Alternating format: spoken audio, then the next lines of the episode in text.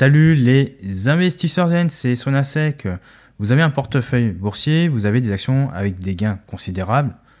Vous êtes content, vous baignez d'envie de les encaisser. Contrairement aux idées reçues, ce n'est pas si évident que ça. Vous avez tendance à ne pas vous remettre en question ou à manquer d'humilité dans ce genre de situation. Dans cette vidéo, je vous apporte mon expérience pour savoir comment vous comporter quand une action monte fortement ou très fortement. Première habitude à avoir, lorsque vous voyez une action monter ou exploser à la hausse, vous préférez vous réjouir. Je vous conseille de chercher les raisons de la hausse. Sont-elles justifiées au niveau fondamental? Car sinon, l'enflammade peut faire shit. N'hésitez pas à suivre éventuellement euh, les news ou l'actualité de l'entreprise en question pendant la période de hausse pour prendre la meilleure décision possible. En toute franchise, si l'entreprise s'enrichit euh, depuis plusieurs décennies et que ça continue à ce jour, euh, je pense que c'est une action que vous devriez conserver sur le long terme et même à vie et faire euh, donation à vos enfants ou petits-enfants.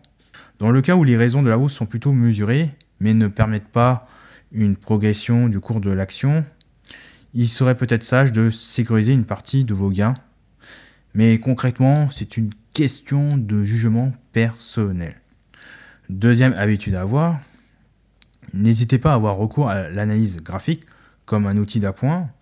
Une action de belle qualité fait des plus hauts historiques et renoue rarement avec ses plus bas historiques de moyen long terme. Et son évolution graphique est en tendance haussière. Si la tendance haussière reste solide, sur des unités de temps supérieures comme l'unité mensuelle, prendre vos bénéfices serait regrettable.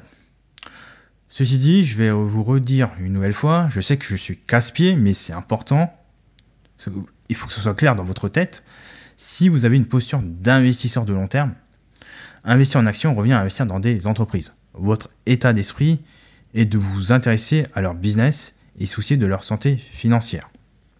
Résumer une entreprise de qualité à un graphique, c'est un peu analyse niveau euh, QI0.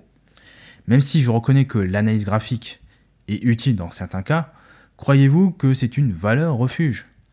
Demandez-vous pourquoi 90% des investisseurs particuliers perdent régulièrement en bourse? Troisième habitude à avoir, si vous avez une action de belle qualité qui euh, progresse régulièrement euh, chaque année, pensez à travailler efficacement votre capital. Profitez des creux ou des baisses de marché pour euh, moyenner à la hausse. Et d'une part, vous renforcez une position gagnante. D'autre part, vous accumulerez plus de dividendes, donc plus de revenus. J'avoue que c'est une façon inhabituelle ou à contre-courant d'investir en actions, mais avec des actions de belle qualité, le temps joue en votre faveur. Enfin, dernière habitude à avoir, ne jamais tomber dans la facilité. Quand vous êtes sur une belle série de performances, vous avez tendance ou plutôt vous avez un sentiment de surestime de soi. Comme quoi, euh, vous n'avez plus rien à prouver, pour vous l'échec n'existe pas, et vous commencez à vous laisser aller en vous éloignant de votre approche d'investissement.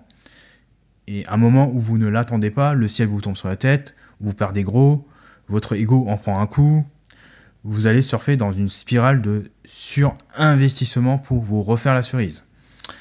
La bourse est un marathon sans fin et mon expérience en tant qu'investisseur particulier depuis plus de 9 ans me dit qu'il ne faut pas être obsédé à faire mieux que les autres ou le marché.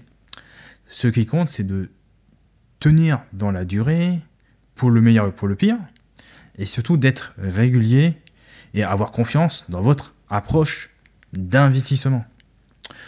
Voilà pour cette vidéo pour savoir comment vous comporter quand une action monte fortement ou très fortement. Et sur ce, je vous dis au revoir et à la prochaine.